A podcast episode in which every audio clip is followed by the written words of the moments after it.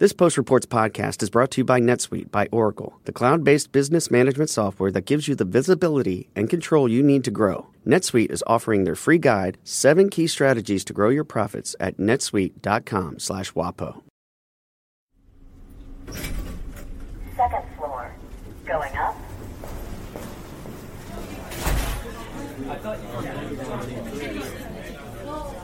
So right now it is 8:34 a.m. We are in the press gallery in the Capitol, and we are waiting today for the vote on the impeachment of the president. This is Post Reports. I'm Martine Powers. It's Wednesday, December 18th. Today, a historic moment. Donald J. Trump becomes the third president to be impeached. We're here to see how that all unfolds. We're going to be talking to reporters about what they're watching out for. Hey, Mike DeBonis, reporter for the Washington Post. How's it going? Hello, Sungmin. How are you? This timing worked out. Paul Kane, congressional reporter. How is this day going for you? Uh, this day is actually going so far according to plan. How are you splitting up who does what? I don't. Okay, so the, the, the short answer is I don't know what everybody's going to be doing, but it's all hands on deck. So I'm going to be watching mostly the action on the Senate side. I am the senior congressional correspondent, the old man of the group. I'll be wandering the halls. We'll all be in the gallery at some point watching the action. How does today feel so far compared to a normal day on Capitol Hill? I mean, obviously, there's a lot of press interest. This really is a momentous day. I mean, this is why we do this job. I mean, it's, it's his history, and we get to watch it and report it uh, for our readers and viewers and listeners. There's going to be a lot of reporters. They're handing out tickets in the House gallery for tonight's proceedings, which is not typical. Does this even say impeachment on it? Uh, it's such a buzzkill. It, it's just. Yeah, but it doesn't say impeachment. There's nothing about the ticket. It's just says. and it, it's going to be one of those days that there's only a handful that really stick in your mind, and this is going to be one of them. Remind us what are the actual articles that people are going to be voting on? So there's two articles. One is abuse of power, alleging that Donald Trump put his own personal political interests above the national security interests of the nation. The second is obstruction of Congress, alleging that the president engaged in a scheme to defy the constitutional order and uh, defy Congress's responsibility of oversight. And at this point, do we know for a fact that House Democrats have enough votes to be able to impeach the president on both of these charges? We do. We're not going into the day today with a lot of drama about how this is ultimately going to turn out. So today, the House is going to gavel in at 9 o'clock. House will be in order. The chair lays before the House a communication from the Speaker. We're expecting some immediate procedural shenanigans from Republicans as protests. When you're the minority in the House of Representatives, you don't have a huge number of tools at your disposal to make a point, but we're expecting Republicans to use a lot of them today. You can move to adjourn. Madam Speaker, so we can stop wasting America's time on impeachment, I move that the House do now adjourn. Question is on the motion to adjourn. All in favor say aye. Aye. Opposed say no. The noes have it. The motion is not adopted. Nays, please. You can disrupt members' days. You can bring them in to vote when they weren't expecting to vote. I think everyone is on alert that it's going to be that kind of day. And then there was a, a, secondary vote on a privilege resolution that was saying that the entire impeachment process was essentially out of order. I believe this is the most unfair, politically biased, rigged process. President Trump, for the record, was not provided the opportunity to challenge the facts and still has not received the materials from the judiciary as required by HRES 660. Another example of why this isn't a fair process.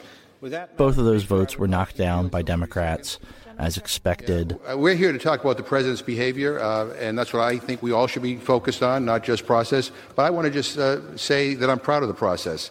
Democrats and Republicans have had equal opportunity to participate in the months long impeachment inquiry. Members will start six hours of debate. process from sitting in and asking. Probably more procedural shenanigans sprinkled in that. This is all going to come to a head this evening with votes on the two articles of impeachment and a resolution concerning the managers. That will probably happen anywhere from 7 o'clock to 10 o'clock.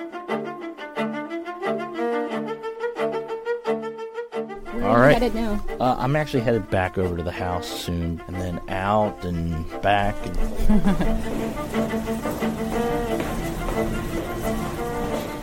Mr. Spe- Madam Speaker, I now yield one minute to the distinguished Speaker of the House. Gentlelady, distinguished speakers recognized for one minute. Just after noon, debate on the floor began with Speaker Nancy Pelosi. We gather today under the dome of this temple of democracy to exercise one of the most solemn powers that this body can take the impeachment of the President of the United States. No member, regardless of party or politics, comes to Congress to impeach a president. But every one of us, as our first act as a member of Congress, stood on this historic House floor before our beautiful American flag and raised our hands in this sacred oath. I do sw- solemnly swear that I will support and defend the Constitution of the United States against all enemies, foreign and domestic. So help me God. Then came Republican Doug Collins, ranking member of the House Judiciary Committee. Thank you, Madam Speaker. And we are here today to enter into a debate that should surprise no one. This has not been a surprise, and it's not even something that we would have not thought about. From the very moment that the majority party in this House won the inevitability that we would be here today was only a matter of what date they would schedule it, nothing else. You know, it's not about what this body can do and its constitutional oath. And there's been a lot of constitutional and founders thrown around and will be all day today. But there's one thing that I will mention all along, and that is also the founders were very concerned about a partisan impeachment in which politics of the majority who have their strength can do what they want to do, regardless of any facts. In fact, I've said it before, and I will say it So, Aaron Blake. It is now 2 p.m., so the actual debate on the articles of impeachment had been going on for about two hours now. What have we heard so far? Well, in a lot of ways, we've heard what we've been hearing uh, for the last several weeks in these impeachment hearings. First in the House Intelligence Committee, then the Judiciary Committee, and then finally in the Rules Committee this week. Republicans have, I think, even over the course of of those weeks, become even more resolute in their defenses of President Trump, and basically that there is no there there. Republicans have essentially argued that this was a predetermined outcome, that Democrats have basically melded the facts uh, to satisfy that predetermined outcome, and that whatever the president is being accused of isn't even bad enough to impeach a president. So, Democrats, on the other hand, are talking about this uh, in uh, in in very solemn terms, is what I think has been the the prevailing takeaway so far. They've talked about this as if it is their duty, even if they recognize maybe it's not likely to succeed in the end in removing him, uh, and basically are projecting the idea that they're not happy about having to do this, uh, and that it's not a personal thing with the president. And I think that we saw that from the very beginning of the debate with Speaker Nancy Pelosi. She was wearing black. She was very somber in how she was talking about this decision that was before these members of Congress. And she really seemed to not want to be making this about Democrats winning or Democrats uh, being able to stick it to the president. Very sadly now, our founders' vision of a republic is under threat from actions from the White House. That is why today, as Speaker of the House, I solemnly and sadly open the debate on the impeachment of the President of the United States. Nancy Pelosi, at least publicly, was not an advocate for impeachment for a very long time. She was holding up this process when a lot of her colleagues wanted to go down this road just based upon the Russia investigation before we learned about any of this Ukraine stuff, really. Uh, But I also think it's just a it is a thing where the more they can say that this is not something that they're happy to be doing, I think makes it seem less personal, and I think they hope sends the message that they're they've taken this step after considering it very closely and doing it even though they didn't want to. at least in her case. And what were some of the arguments that Republicans made during the debate today?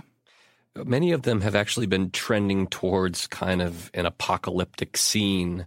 I'm thinking mostly of one moment where Congressman Clay Higgins from Louisiana took to the microphone and offered some pretty vivid imagery. I have descended into the belly of the beast. I have witnessed the terror within, and I rise committed to oppose the insidious forces which threaten our republic. America is being severely injured by this betrayal by this unjust and weaponized impeachment brought upon us by the same socialists who threaten unborn life in the womb, who threaten First Amendment rights of conservatives.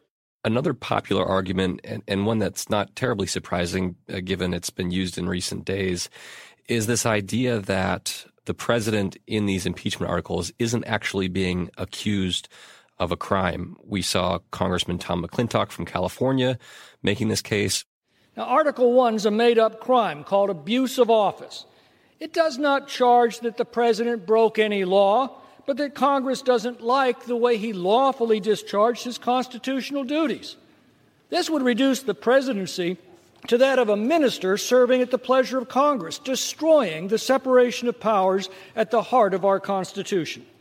Article 2 is another made up crime called obstruction of Congress. It means the president sought to defend his constitutional rights and those of his office.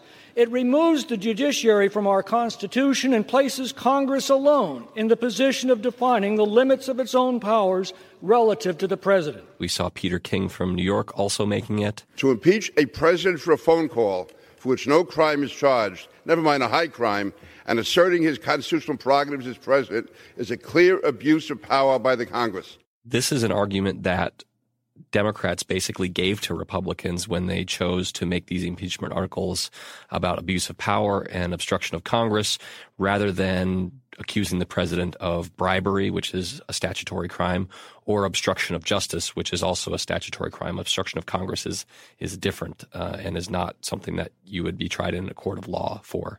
So, you know, to the extent Republicans can use that to say, what the president is being accused of isn't even that serious, I think is really what they're going for here.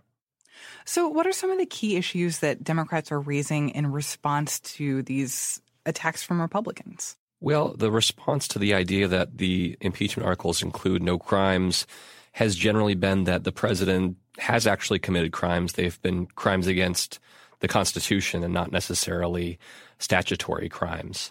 A few Democrats who have been making these arguments include Pramila Jayapal, a member from Washington. Our founders, Mr. Chairman, Mr. Speaker, entrusted us with the awesome responsibility of protecting our democracy, which gets its power not from the bloodlines of monarchs, but from the votes of we the people. Ted Lieu from California. No one is above the law, and the Constitution is the supreme law of the land. I first swore an oath to the Constitution when I joined the United States Air Force on active duty. And the oath I took was not to a political party or to a president or to a king. It was to a document that has made America the greatest nation on earth. And that document contains a safeguard for when the president's abuse of power is so extreme that it warrants impeachment. And Cedric Richmond from Louisiana.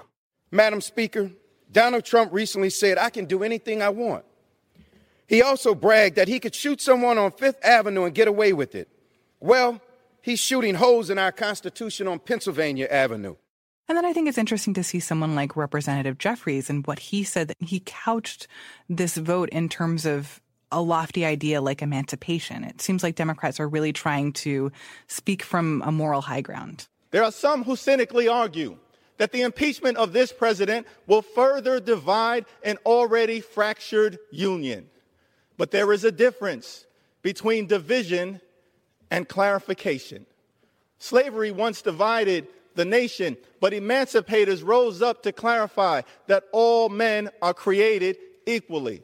Suffrage once divided the nation, but women rose up to clarify that all voices must be heard in our democracy. Jim Crow once divided the nation, but civil rights champions rose up to clarify that all are entitled to equal protection under the law. There is a difference between division and clarification. Yeah, uh, Hakeem Jeffries from New York is one of the people who's talked about as a potential future Speaker of the House. And he took on this argument that Republicans have been pointing out that Democrats, before they were for impeachment, said that impeachment needed to be a bipartisan thing. Of course, it's not being bipartisan today. It's not going to be. So why are they going through it is, is the question. And Jeffries basically said, in an ideal world, this would be bipartisan. But just because something is divisive doesn't mean it's not worth doing. Well, Aaron, thank you so much. That's hour one and two of this debate. We have many more hours to go, so we'll check in with you a little bit later. Sounds great.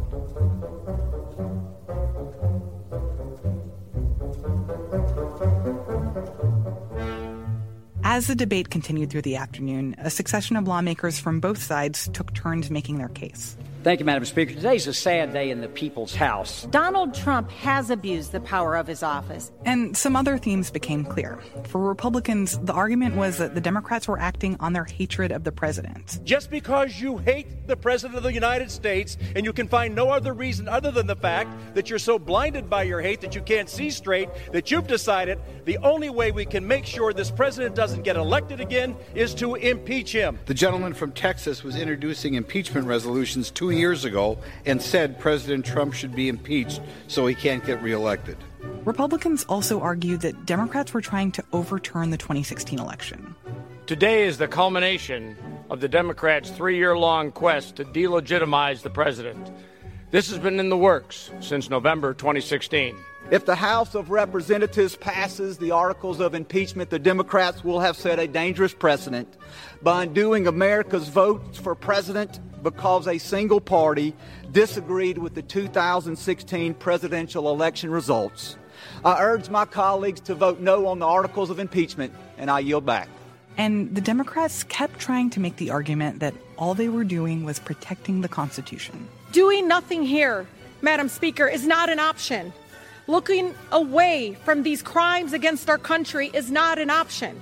The President of the United States has violated his oath of office and betrayed the Constitution and the American people. He admitted to soliciting assistance from a foreign leader to interfere in a U.S. election and aid his political reelection campaign. That's a violation of the law, a violation of the Constitution, and a betrayal of the American people and an impeachable offense. Then came Congressman Adam Schiff, chairman of the Intelligence Committee and the man who managed the impeachment investigation for the Democrats. Madam Speaker, my colleagues, my fellow Americans, I rise to support the impeachment of President Donald J. Trump. When a man, unprincipled in private life, desperate in his fortune, bold in his temper, possessed of considerable talents, having the advantage of military habits, despotic in his ordinary demeanor, known to have scoffed in private at the principles of liberty, when such a man is seen to mount the hobby horse of popularity, to join in the cry of danger to liberty, to take every opportunity of embarrassing the government, the general government, and bringing it under suspicion, to flatter and fall in with all the nonsense of the zealots of the day, it may justly be suspected that his object is to throw things into confusion, that he may ride the storm and direct the whirlwind. These are the words of Alexander Hamilton, written in 1792. Could we find a more perfect description of the present danger emanating from 1600 Pennsylvania Avenue. This Post Reports podcast is brought to you by NetSuite by Oracle, the world's number one cloud business system. Avenue.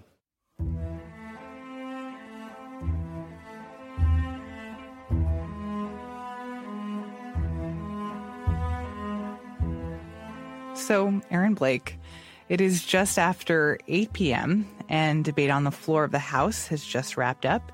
What were some of the big takeaways that you saw from the latter part of the debate that we saw on the House floor? They really stuck with their partisan lines to a remarkable degree, I think, especially on the Republican side.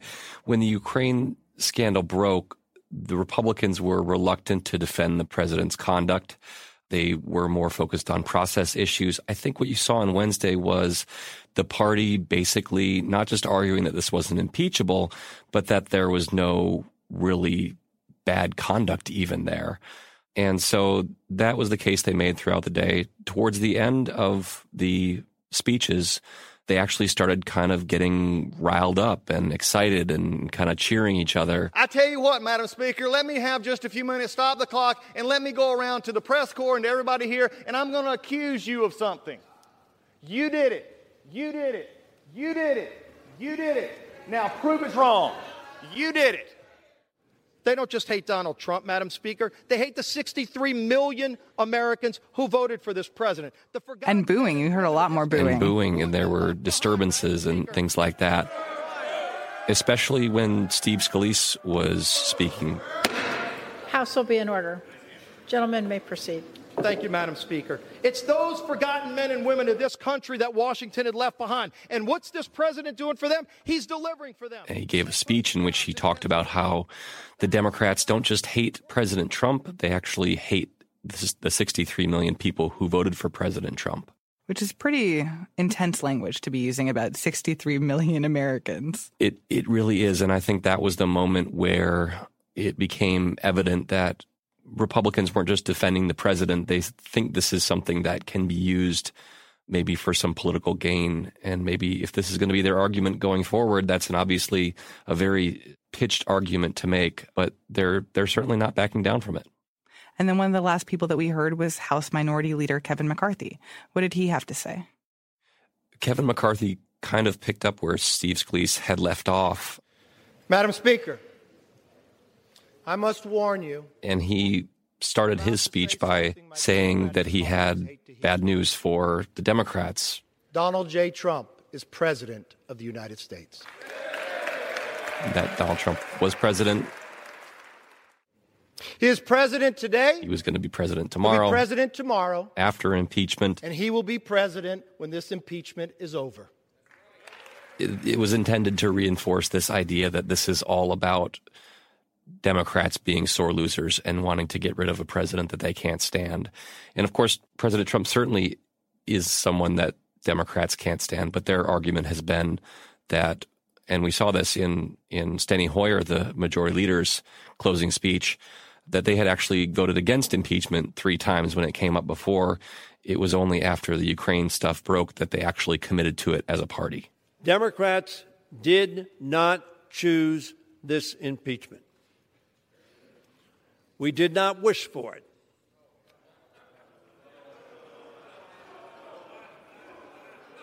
We voted against it. We voted against it once. We voted against it twice. We voted against it three times as recently as July. We did not want this. So now that House Democrats have finally reached this moment, this this critical point that they've been talking about for months or even years, what does it mean, and and what does this change for President Trump? Uh, fundamentally, I'm not sure it changes a whole lot. The president's numbers haven't changed significantly. Support for impeachment is still very evenly divided. It's gotten slightly more evenly divided in the last couple of days and weeks. I think that Democrats went into this mostly hoping that it didn't hurt them. We don't know if that would necessarily be the case. I think it's likely to be more marginal given how far away the election is. Um, but Nancy Pelosi basically signed off on this after resisting it for so long because I think she was convinced that it wouldn't hurt that much at the very least and that it was the right thing to do, that it was a check on the president's behavior. Um, whether it ultimately will be a check on on his behavior, I, I think that uh, it's it seems unlikely he's going to change it up too much but uh, this is the tool that they had at their disposal and they decided to use it. But ultimately, we're pretty confident in how this is going to end. That the, the chances that the Senate is actually going to convict the president are extremely low. So, what are we supposed to take away from this? Well, I think what Democrats would want you to take away is that President Trump will forever be known as the third American president ever to have been impeached. What Republicans are going to want to take away is that this was a completely partisan process, that Democrats rushed through it, that they didn't necessarily get all the evidence that they needed, and basically that the president was overzealously accused of these things and that this was all about politics. I think that people who are on either side of this debate over the president are likely to accept those arguments very easily and without much question. And eventually, we're probably in the same position we were before, just with that line in the president's political obituary probably being added, and the question from here of whether it actually weighs upon people's votes in November. Aaron, thank you so much. Thank you. On Wednesday evening, just after 8 p.m., the House of Representatives voted on the two articles of impeachment. On Article 1, abuse of power. On this vote, the yeas are 230, the nays are 197, present is 1. Article 1 is adopted. On Article 2, obstruction of Congress. On this vote, the yeas are 229, the nays are 198, present is 1. Article 2 is adopted. No Republican member of Congress voted to pass either article. The House stands adjourned till 9 a.m. tomorrow. Donald Trump is now the third president in American history to be impeached. The trial against the president is expected to start in the Senate in early January.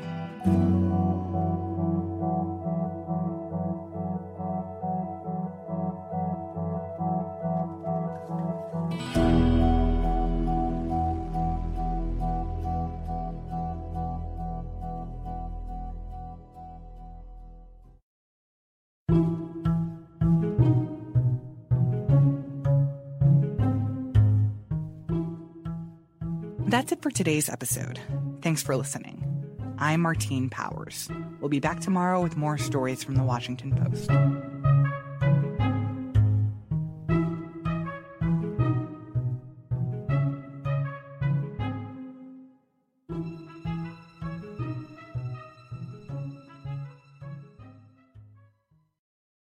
Contributions to Post Helping Hand go directly to services run by beneficiaries Bright Beginnings and Street Village, and so others might eat, that provide shelter, food, education, and other services to those less fortunate in the Washington, D.C. region.